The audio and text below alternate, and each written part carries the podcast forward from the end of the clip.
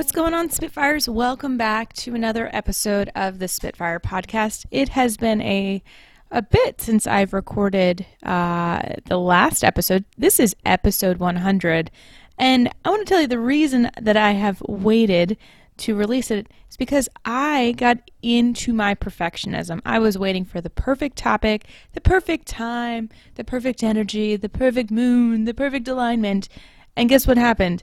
It never happened.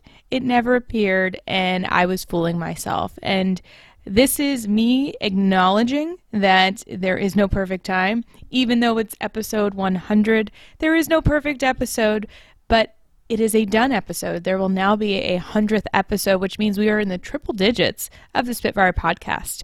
I started this back in November of twenty seventeen uh, and pushed out episode after episode and, and basically was like forcing myself to do it most times. And I have changed the meaning of the podcast. I've changed formats. We've done interview. We've done long format. We've done short format.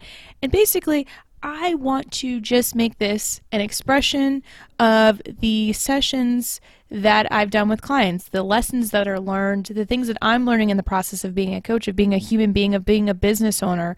This is the opportunity to have a conversation with myself, to have a conversation with you, to plant some seeds for us to think beyond the status quo in that safe zone, and to share those lessons learned so that, you know, we're all going to feel those icky things from time to time, but this will be an outlet and a resource for you as you're working through them. And I realized in this last week, uh, I kind of hit a rough patch, if you will. I, I was tired. I had been traveling. I was not processing things. I was very much in my head. And what undoubtedly happens when I'm in my head is I start to bottle up until I then explode. And the people that are closest to me are usually in the no-fly zone and get hit with the debris. It is not pretty. Uh, I am thankfully through it and have uh, hopefully cleaned up those messes uh, as as I do whatever I need to do. I don't even know if the messes are cleaned up, but I'm owning it at this point. Uh, it was not my proudest moment. Uh, I did not say the nicest things, but in the process of every time I hit these patches, I always end up learning a ton about myself. And I have been seeing my acupuncturist. She is amazing in D C. If you need a recommendation, please message me. Um, we talked about the the layers uh, in the cycle of of you as a person. And and she actually didn't realize that she made this connection, but she said, you know, you're like an onion. And I said, am I, is it the Lemonion onion? And she's like, yes, this is the Lemonion onion. And she drew a circle on a piece of paper.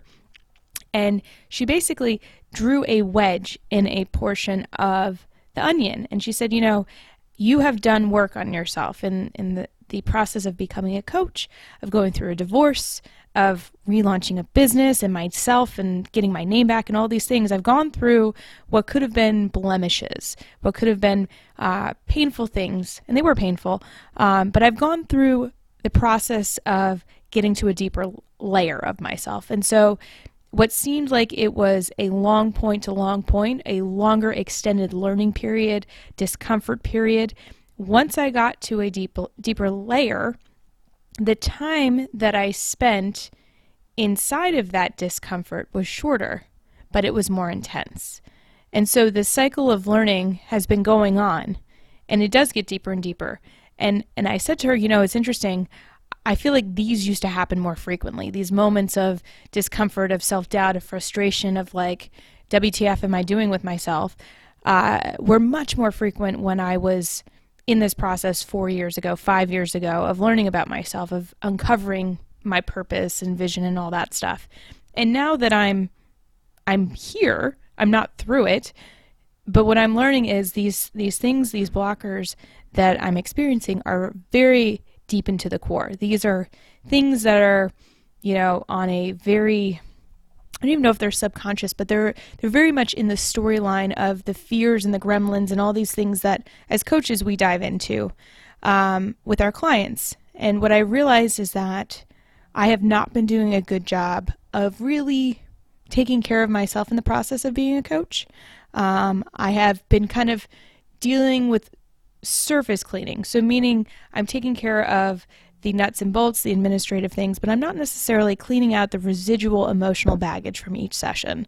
Um, and I end up becoming very I'll say protective of the people that I encounter when I'm not coaching, uh, because I am almost primed and sensitive to the people that I meet. And I was reminded of this topic uh, right before I went into my acupuncturist, as I went and got my hair cut. And I looked up after having my eyes closed. You know, they have you like dip your head forward and all that stuff. And I looked up and there was a woman that was cleaning the floor. She was sweeping the hair away into the little vacuum area. And I realized, like, well, there's like hundreds of little hairs everywhere. This was just a surface clean. And then I turned to the corner of the room and I realized that there was a buildup of hair and grime and dirt and things that have just been forgotten. And I and I realized, well, the space is now tainted in my eyes. The space doesn't feel clean. Even though you're sweeping this, I'm not paying attention to the corners.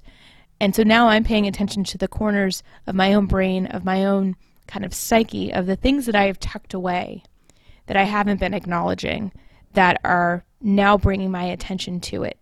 Those things that I've been ignoring um, about myself, about my interactions, about my quick temper sometimes, my quick judgment sometimes, um, my immediate reaction to ice people out if they don't work. And I'm not proud of these things, but this has been my protection mechanism. You know, as soon as something doesn't feel good or right, I immediately extract it from my life.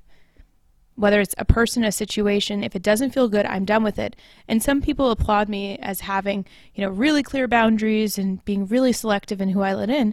But then there's also a backlash of that, of I am not always the most open person um, to allow new people to come in. Or if someone rubs me the wrong way, I'm not necessarily going to be that person that leaves the door open for them to come in. And basically, if you burn me once, the chance and the likelihood of you coming back in is very slim. And I don't necessarily know where I sit with that. I don't know where I stand, but I know that, like anything, if it's extreme in one way or the other, it doesn't serve me. And if I feel like it's a knee-jerk reaction, then I'm not really in control of it. So, like I say to my clients, I probably need to listen to my own stuff and imagine that it's on a dial of maybe this doesn't need to be, you know, all hands on deck, emergency alert every time somebody burns me or I perceive it as a burn. And maybe this doesn't mean that the gate is open to everyone. So this is something that I'm learning in the process. And I think that if, if I can pass on any any knowledge to you, it's to, to think about things not in absolutes, but on a dial, on a spectrum, that you have your hand on the dial. You are in control of this.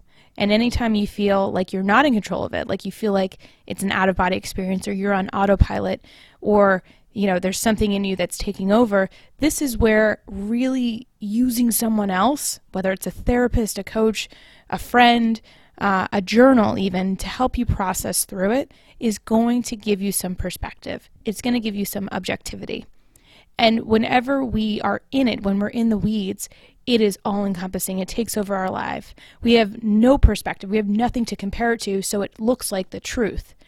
But we know that when we've given it time and space, when we can step away from it, when we can look at it with different lens, with a different lens, with a different different knowledge base, when we have more facts, we see it differently. We can start to see things shape as maybe this isn't the end-all be-all. Maybe there is a different interpretation.